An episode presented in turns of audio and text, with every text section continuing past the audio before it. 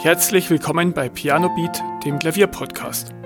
Ich bin Beat Köck und ich wünsche dir viel Spaß bei der heutigen Folge. In der heutigen Folge geht es nicht ums Klavierspielen, sondern um die Hardware, also um dein Klavier. Und zwar möchte ich dir heute ein paar Tipps mitgeben, wie du dein Klavier fachgerecht pflegen kannst und wie du die Lebensdauer und die Klangqualität deines Klaviers verbesserst und erhältst. Der erste Schritt, schau, dass du regelmäßig dein Klavier säuberst. Und zwar fängt es damit an, dass du die Tasten ab und zu abwischst.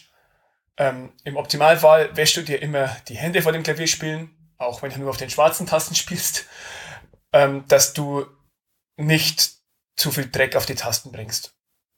Aber auch wenn du immer mit perfekt gewaschenen Händen am Klavier sitzt, die Finger haben einfach etwas Fett und das lagert sich auf den Tasten ab. Also wisch ruhig ab und zu mit einem Tuch drüber.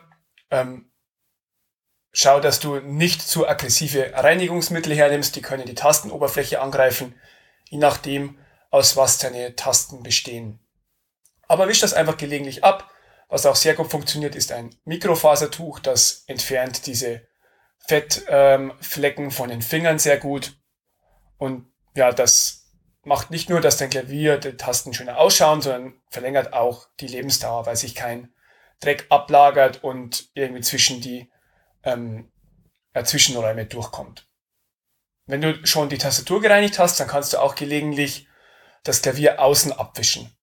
Also ähm, ja, die Oberflächen etwas wischen, Staub wischen, ähm, je nachdem, aus was für Material das besteht, schau, dass du das Material pflegst dass es weiterhin schön ausschaut. Der nächste Schritt ähm, ist das regelmäßige Stimmen. Ja, wenn du ein E-Piano hast, dann fällt dieser Punkt aus, aber wenn du ein akustisches Klavier oder gar einen Flügel hast, dann schau wirklich, dass du das mindestens zweimal im Jahr stimmen lässt. Und zwar immer dann, ähm, wenn sich die Saison ändert. Also vom Übergang zur Sommer in die Wintersaison, ja, ungefähr jetzt und auch nochmal im Frühling. Vielleicht kannst du es auch ähm, als Merkhilfe verwenden, dass immer dann, wenn du die Reifen an einem Auto wechselst, dann kannst du auch gleichzeitig den Klavierstimmer bestellen. Nicht nur klingt dein Klavier schöner, wenn es gestimmt ist, sondern auch, ähm, wenn du es regelmäßig stimmen lässt, dann verstimmt sich auch nicht mehr so schnell. Wenn du viele Jahre verstreichen lässt, dann wird es immer schwerer, das zu stimmen und dann musst du teilweise sogar zwei oder dreimal nachstimmen, dass sich der Klang erhält.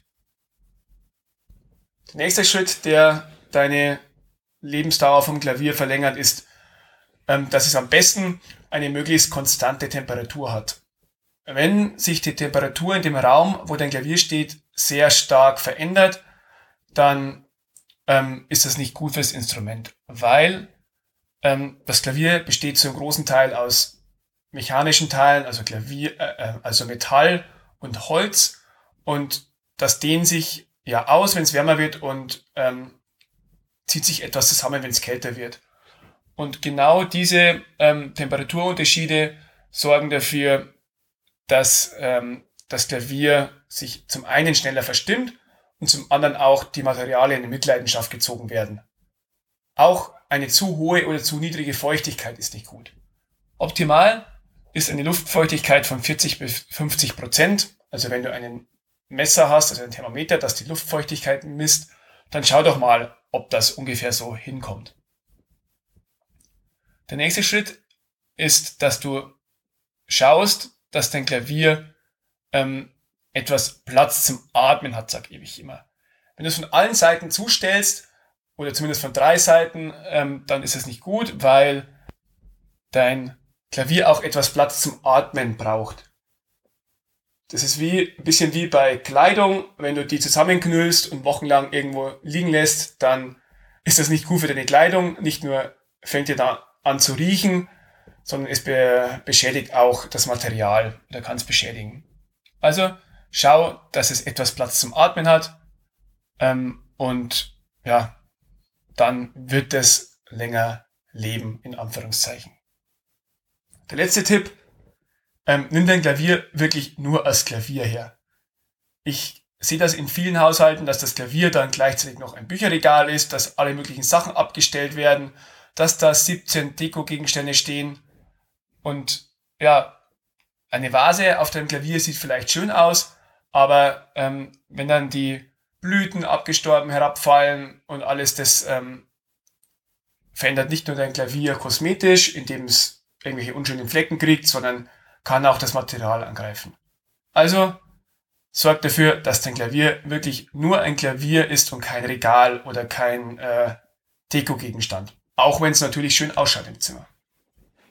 Ich hoffe, die Tipps heute haben dir weitergeholfen und du kümmerst dich vielleicht in der nächsten Zeit ein bisschen um dein Klavier.